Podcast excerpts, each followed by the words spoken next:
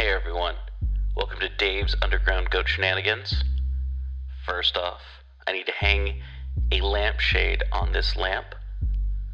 Why can't we hear Dave's feet when he walks around?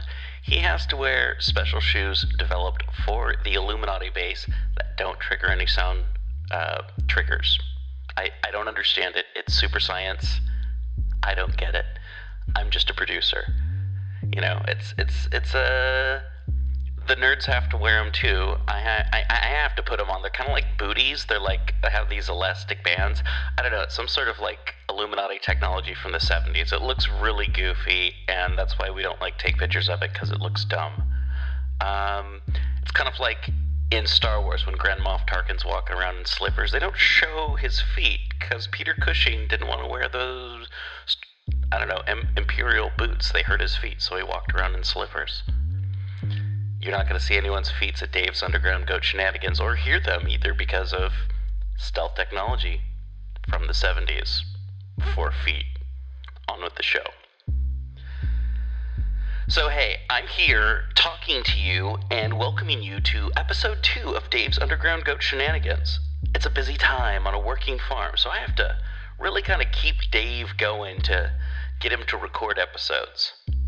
Since he's finishing up his chores now, I thought uh might be a good idea to have him talk about goats. You love goats, don't you? Everyone loves goats. If not, maybe you shouldn't be listening to something called Underground Goat Shenanigans. And uh stay with us till the end of the show and we have some uh something awesome to offer to you.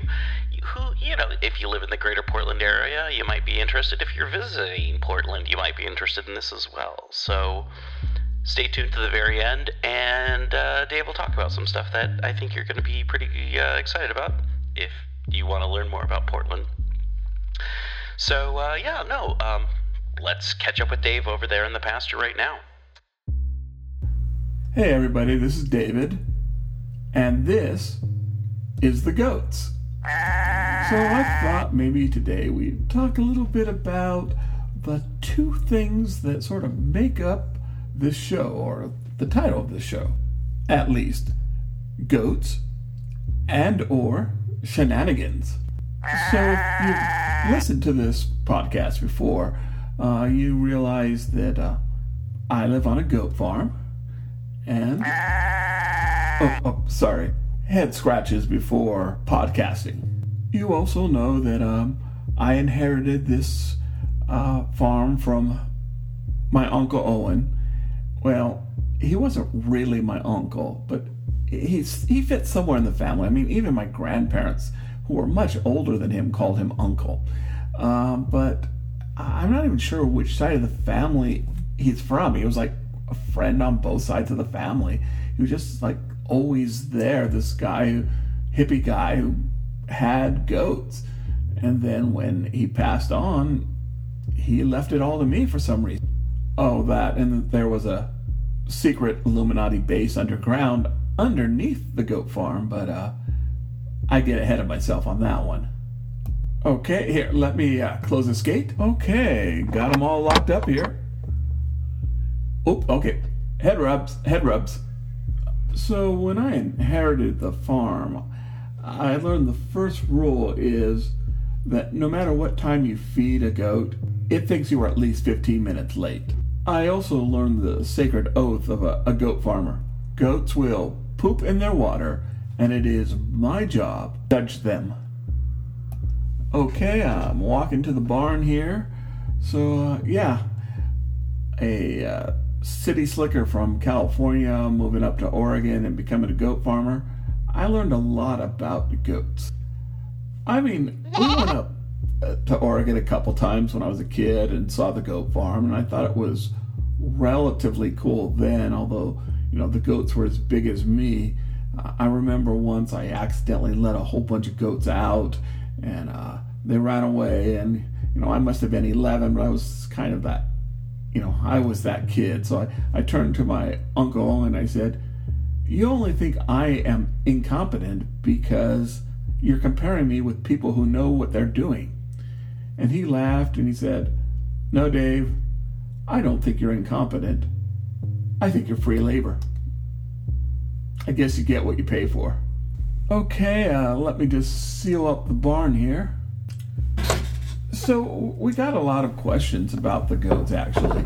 Um, people sent us email asking what type of goats are they? They are Nubians. Now, if you don't know what a, a Nubian is, they're the ones that get, oh, about three, three and a half feet at their head. They're not the little tiny goats that um, that people put in pajamas, and they're not fainting goats, by the way. So, a true fact: fainting goats are actually a genetic error, mistake, or something. That because you know, obviously, if a goat is in the wild and it gets attacked by a predator and faints, well, it's over. I mean, I guess you could say it's playing possum, but possums play possum so well. Um, so we did get some questions though about fainting goats, even though ours aren't fainting goats, and the Illuminati. And they asked, were you know fainting goats a product of Illuminati experiment? I'm still looking into that, but uh, I think so, but I found no evidence. So I get a lot of questions too, you know, what do we feed them? And can a goat eat a tin can? Well, I can tell you absolutely, even goats on top of an Illuminati secret base cannot eat tin cans. So, where that idea came from is actually tin cans used to be put together with glue that they would glue the bottom on and the top on and goats would tear that open, get whatever's in the can, but they'd also try to tear open the empty cans and they would eat the glue. So they will eat a lot of things, just not tin cans. And no, if you're thinking, I didn't try to feed them many, maybe one. They didn't eat it. Uh, we do, however, I uh, go into the the nearest city here, uh, Oleander, Oregon, don't try to find it on maps. You, won't. That's just that should have been my first sign that something bizarre was going on here. That you can't find this little town on the map. But uh, I'll talk more about Oleander on another day. I get hay and alfalfa pellets, uh, so they they eat quite a bit, and they poop quite a bit, and they often poop in their water. And I have been told over and over again it is my sacred duty not to complain about this or judge them. Sometimes I do. I'm not a really good farmer when it comes to not judging goats for pooing in their water, but I'm working on it. We actually have a support group, a web page, and everything on that. It's called I Love My Goat Even If It Poops in Its Water.com. We're working on a new name. So, the question that I get the most is, or one of the questions is, well, can I have a goat? And I suppose you can, but this is usually asked to me by people who live in apartments, and it's probably not a good idea. And yes, I agree, goats are adorable and they are cute, but they are also herd animals. You just you can't have one goat. You have to have two. Now, you could, you know, if you want to spend 24 hours with the goat, or I've heard of goats, you know, bonding with cats, dogs, or, or horses. But, yeah, if you leave one goat alone, they're, they are such herd animals, they will literally go crazy trying to find a way to escape and be with their herd. Okay, um, goat trivia time now. So I'm sure you've heard the term got your goat. So what that happens is goats, like I said, are herd animals.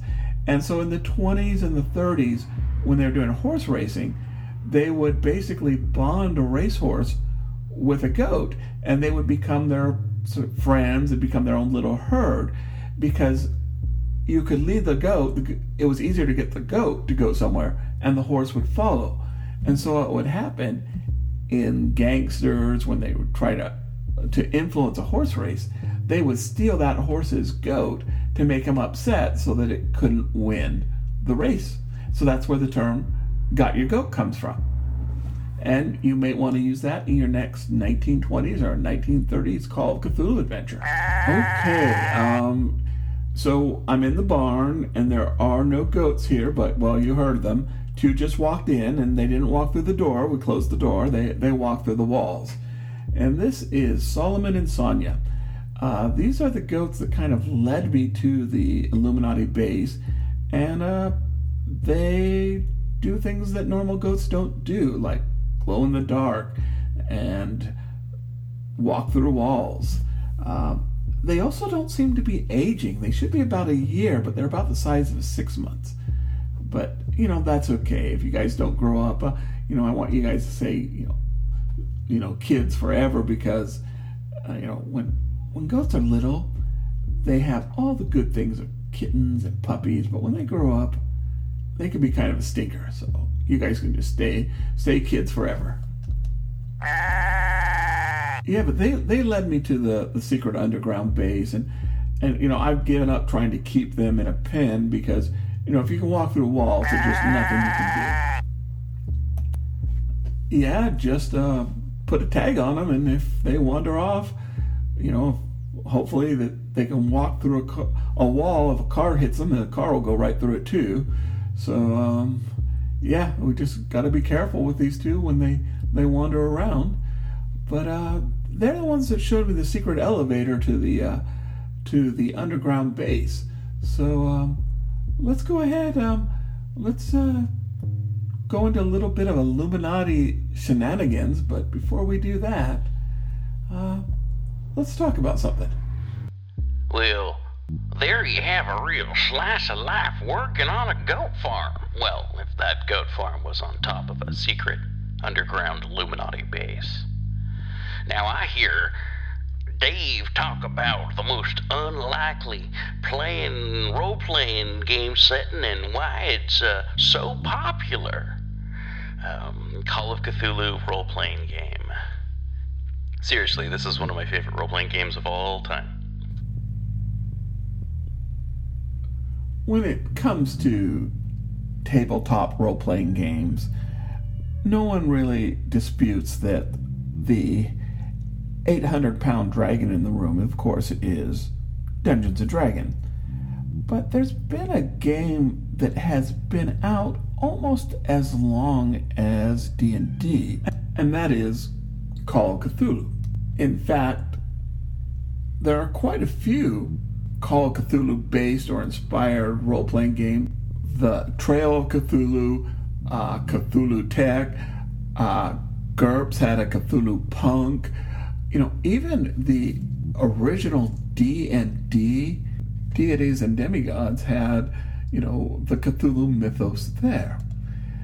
And in a way, that seems kind of surprising. You know, even third edition Call of Cthulhu had a, a comic strip in the back about explaining why people how Call of Cthulhu was different than other games. Like if you steal something, it's likely to kill you. You know, that you sit around hours just trying to use Latin to break a code or something. And in ways, I find, not that of course I, I completely get that somebody would make a Call of Cthulhu inspired role playing game. But what surprised me is that it sells so well. And one of the selling points is it's a percentile game. Uh, and it's pretty much moved to straight percentiles now with uh, stats and skills. So it's a simple, easy game. In fact, you know, the skeleton game that it's used is called, you know, the basic role playing system. So it's ease. But then again, there's so many things that I would think that would be against it as a role playing game. One of them is that Lovecraft tries his hardest, and the people who followed him try their hardest to make these un describable horrors. And now you've got a game master or a keeper, as they're called in the game, whose job is to describe these.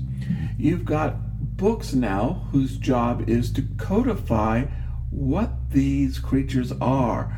You give them material stats, wounds, and strength to something that might be immaterial in this plane. To be honest, you know, I bought my first copy of third edition Call of Cthulhu because I wanted a list and I wanted of all the creatures and monsters in the Cthulhu mythos. I think that I probably only played it four or five times after I bought it, but I kept using it as a, a reference manual. And let's face it, next to, I hate to say this, August Derleth, who preserved Lovecraft's writings in Arkham House, that's the part that kind of bothers me. But, well, if you know who August Derleth is, you've been there, but well, maybe we'll discuss this on a, a, another podcast. But here's the thing next to Arkham House and Derleth, the Call of Cthulhu game did the most to get out to the masses, populace of pop culture, what Lovecraft was all about. You know, you had D&D in the early 80s and you had a couple TSR games, Boot Hill and the original Top Secret, all of which had some really wonky game mechanics. I mean, there were a lot of games out there, but you know, the main ones that you could get at, you know, a relatively easy were, you know, Traveller or FASA's, Star Trek, you could special order villains and vigilantes in the back of the Dragon magazine. And I don't have financial records to, to boost this, but from my experience and people that I've talked to, the game that really sort of came the closest, and it still was a distant second, to Dungeons and Dragons in the early 80s was Call of Cthulhu. But it did introduce to thousands and thousands of future fans the writings of Lovecraft. In ways, it was kind of the anti D&D. If you went into this game with the same Dungeons and Dragon mentality that you you used and worked for you in Dungeons and Dragons or Advanced Dungeons and Dragons, you were going to get your investigator killed or driven crazy.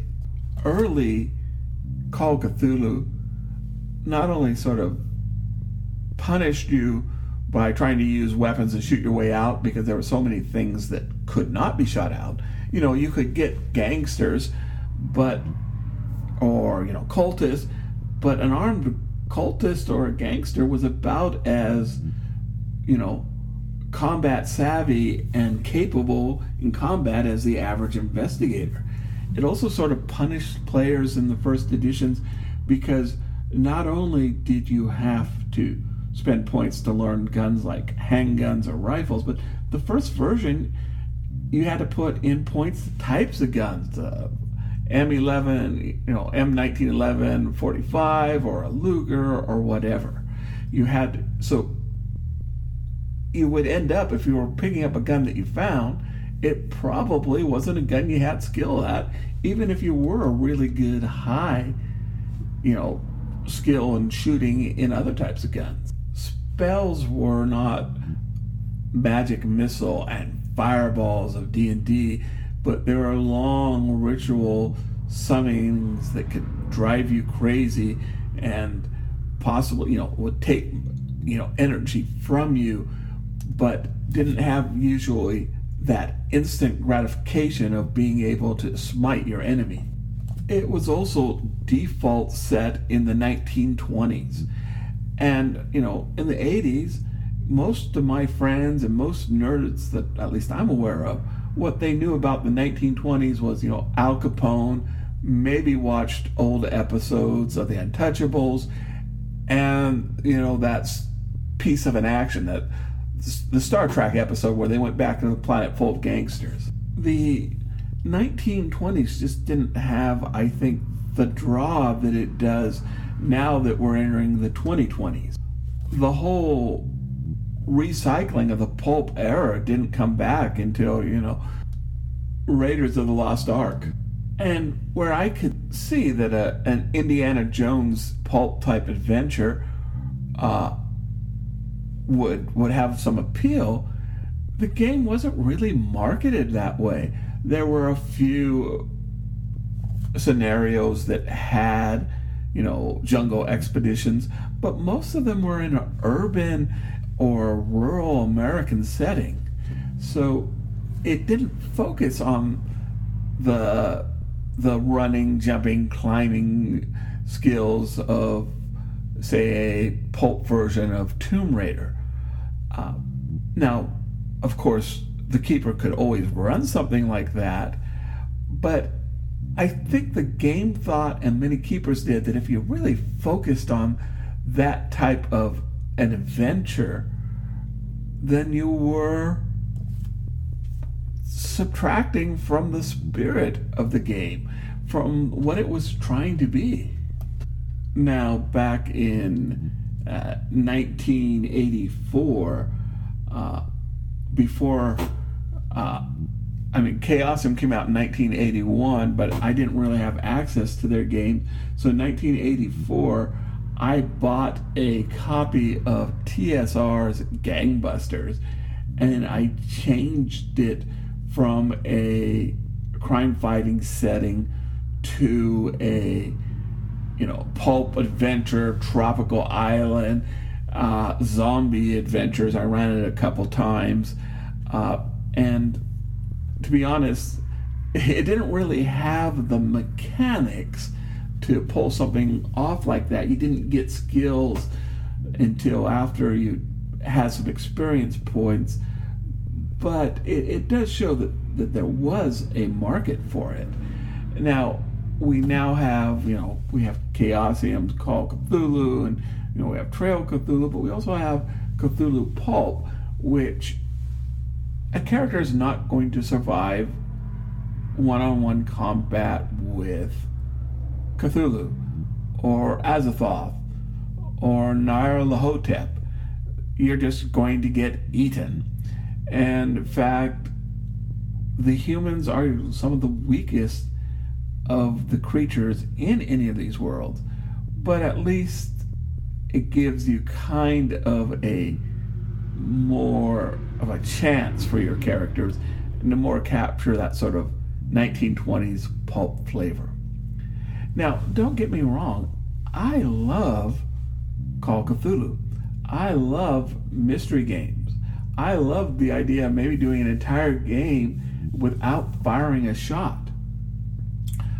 But at the same point, I don't think a lot of the people in 1980s or even up to now who are really sort of into you know the combat role-playing aspects would find Call of Cthulhu a good fit. So why did this game last nearly 40 decades and it's going strong? In fact, maybe even is strongest right now? Well, one thing I think is because there is so much rich tapestry in um, the Cthulhu mythos, or as Lovecraft himself used to call it, Yog Sothothery. And so there is these creatures, these characters. We have really filled out the 1920s, we understand that, but we've got now the 30s and pulp, we've got World War II, uh, we've got uh, Cold War, uh, we've got you know modern times, we've got several different settings in space, so there is a lot more variety now. Uh, to, to take these Cthulhu creatures, but also Lovecraftian tropes, such as the old house, uh, the decadent family secrets. Uh, so it uses tropes as well as game mechanics. Now, if you're a hack and slack role player, that's fine. There are many things added to provide for those type of games, uh, and including I love uh, Modiphius's new Conan Age of Adventure game, where both Robert E. Howard and Lovecraft and many other people's mythos is written right into it, and that they've got not only in the basic rules, but they've got books just dedicated to those, especially the the Cthulhu mythos that Robert E. Howard wrote since he created Conan. And Call Cthulhu, it does require a higher degree of sophistication of role playing. It's you're not rewarded for being a murder hobo. You're not rewarded for being a combat monkey. You could have some of the best military stats possible, and you're going to be swallowed whole, whole by a, a Dhole or a, a, a servitor of the outer gods.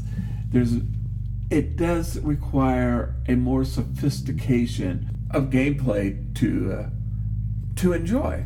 Now, before I get onto the why I think the real reason that Call of Cthulhu has survived so long as a game, I would be remiss to point out that Gary Gygax and the guys that created Dungeons and Dragons loved Lovecraft. They loved Clark Ashton Smith. They loved Robert E. Howard. So, yes, there are a lot of Cthulhu inspired points in D&D. Um, the Mind Flayer is basically a small wingless Cthulhu. So, yes, definitely, you know, there is influences of the Lovecraft Circle and especially the original D&D.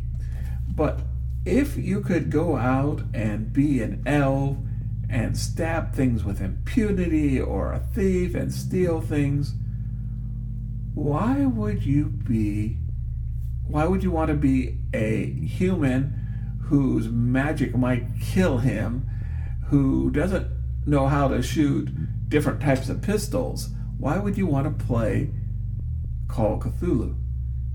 And I think I finally figured it out. After all these years, I think I figured out the allure of the game.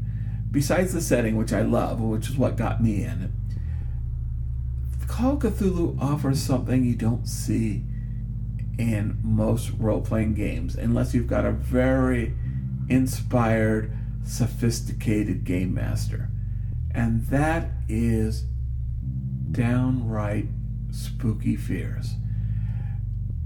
The truth is, Dracula's not going to kill me zombies probably aren't going to eat me. And, you know, Azathoth isn't going to manifest in my bedroom and vaporize me with his presence. But in this game, there is a concrete fear. You know, in movies and books, the writers try to pull at the fear of, of reader's or a, watcher's mind, but you can only go so much by giving them tropes, but also inspiration and, and sort of ideas of fear. You can threaten a beloved character in a book as a writer, and that will bring dread. But nothing brings dread like being there.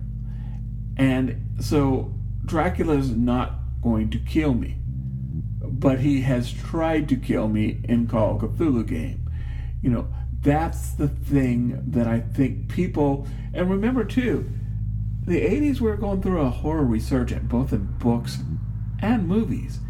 And the books and the movies, they can go so far, but to really put you in the mindset of the people, it has to be something more. You have to become that character that's being threatened. And I think that and the fact that you know, maybe the treasure wasn't this bag of gold. The treasure was knowing that the earth isn't going to be blown up on Thursday. That sort of feeling that you feel that you've saved the world, but, you know, you're on to your next case. That is what I think allowed Call Cthulhu to continue for so long. Up, like I said, next year will be 40th anniversary, and you can do that in other games. Absolutely, I run a very scary, I think, Dungeons and Dragons game, but it's not as scary when you see a deep one when there are elves, dwarves, all sorts of sea monsters and dragons out there. There's something about these creatures coming to your reality, whether it's your reality of now or your reality of a hundred years ago that you're you're playing your character setting, it makes it scary. And that's why this game has endured. Well, I hope that uh, you enjoyed this, and I would, I would suggest maybe test your nerves a little bit and play a game of Call of Cthulhu. Everyone, it's DB again. Uh, so, if you haven't checked out any of the many Lovecraft influenced tabletop role playing games out there, I, I, I would recommend I, I, any of them. Any of them. Uh, well, two in particular, I highly recommend. I, I highly recommend Chaosium's The Call of Cthulhu, written by Sandy Petersen originally, and um, everyone else who then later went to go right on the seven editions after that. And then, of course, Trail of Cthulhu, uh, put out by Pelgrane Press and written by Ken Hite. And if you know who Ken Hite is, you obviously like role playing games or have listened to my podcast. Uh, anyway, um, yeah, so there's there's a few others out there worth uh, taking a look at too. Uh, so Dave talks about goats earlier in the show, and now it's going to be the time to talk about shenanigans. It's almost like those wacky Illuminati seem to live to prank people and say dumb dad jokes. Hmm. I don't. I would say that it's uh, some kind of future sh- uh, what's what's that word? Uh, floor shadowing, shore flattering, foreshadowing. That's what I'm looking for. Thank you. On with the show. Okay, so I hope you kind of liked our little primer about the Call of Cthulhu game, a little bit of its history and what makes it different and the appeal it has uh, from from other games. So uh, finished up all the chores.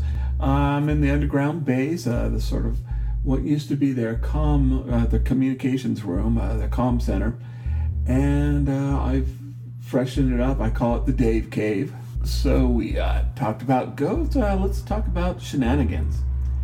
Now, as near as I can tell, the Illuminati was this evil organization bent to take over the world. But it also had this bizarre sense of humor. I mean, I've still got the, the computer here uh, that they left after they took off into space, and you know, its hobby basically is sending someone a $12,000 bill for a shirt. It thinks it's funny. I try to get it to stop, but um, I've got to work on this collection agency that's trying to bill me for the shirt right now first. So uh, one of one of the nerds, Melvin here, and I kind of worry about Melvin. I probably shouldn't say this, you know, over the air, but Melvin uh, found this button. And if you want to, if you want to get a nerd to push a button, paint it red and then paint on it, do not push. And guess what? They're going to push that button. So Melvin, he, I think he would have pushed this button anyways, because apparently well, the button said it was a cow tipper. And according to Melvin, it allowed you to tip cows at long distance. So he was going to try to tip cows in Nebraska from here from Oregon.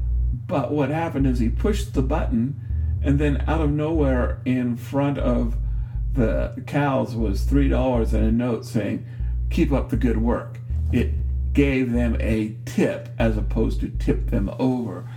And, and I can only think that this whole thing was planned by the Illuminati to take off in their spaceships just so that they can have a, a joke on Melvin, the uh, the Oregon nerd. I mean, it's become very clear to me that the Illuminati has they they basically created the dad joke.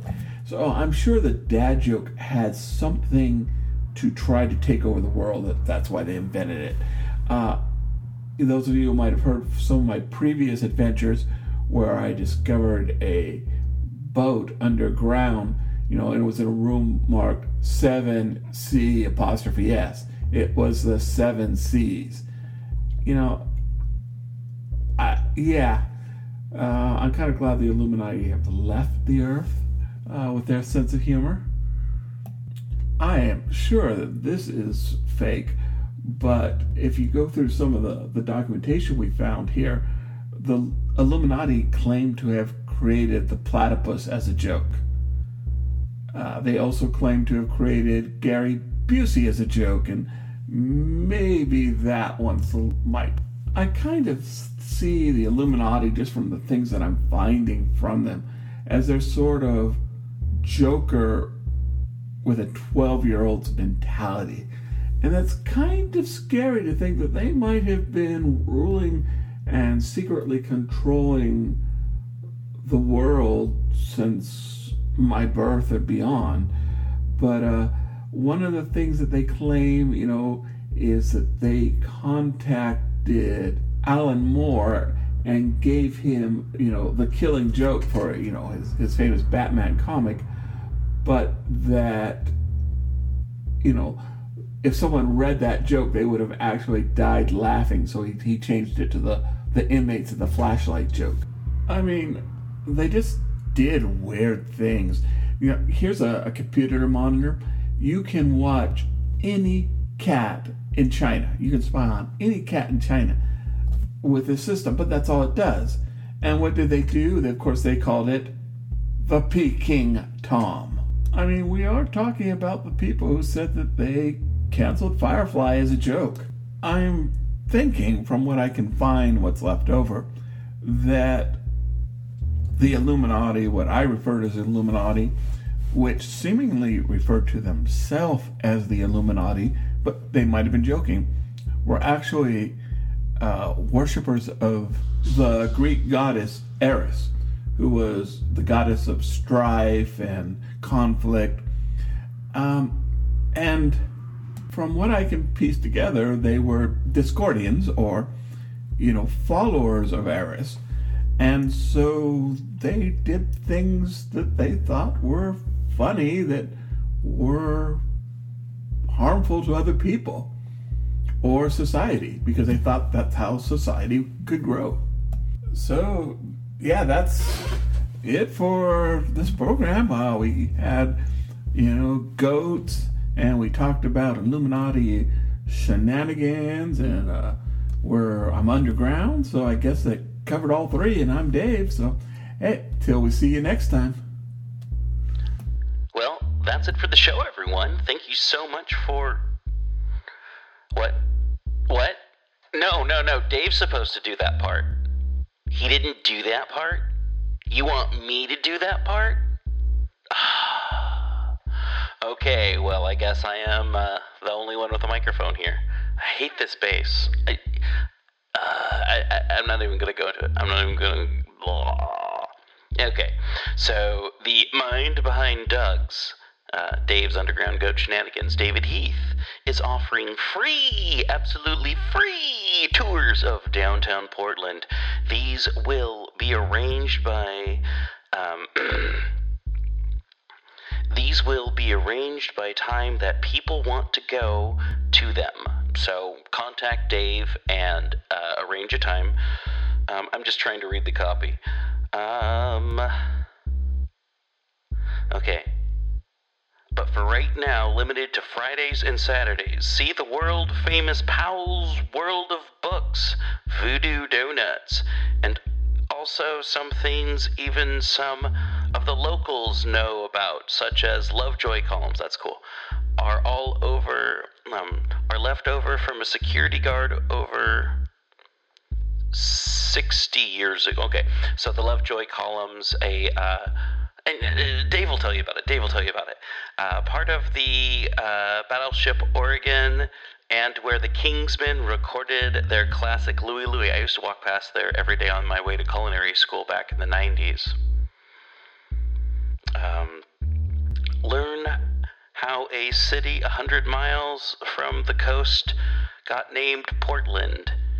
Uh, see Virgil Earp's grave and many more things absolutely free.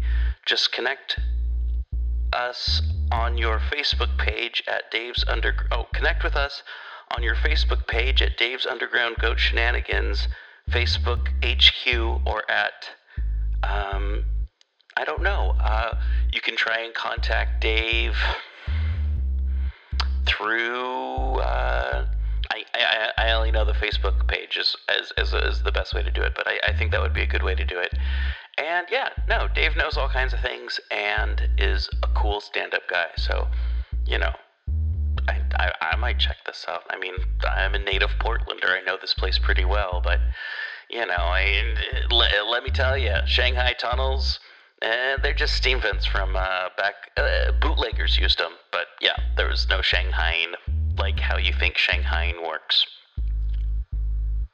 all parts of this episode that were not filmed in an underground secret base underneath a goat farm were filmed at Badger's Drift Studios in beautiful North Portland.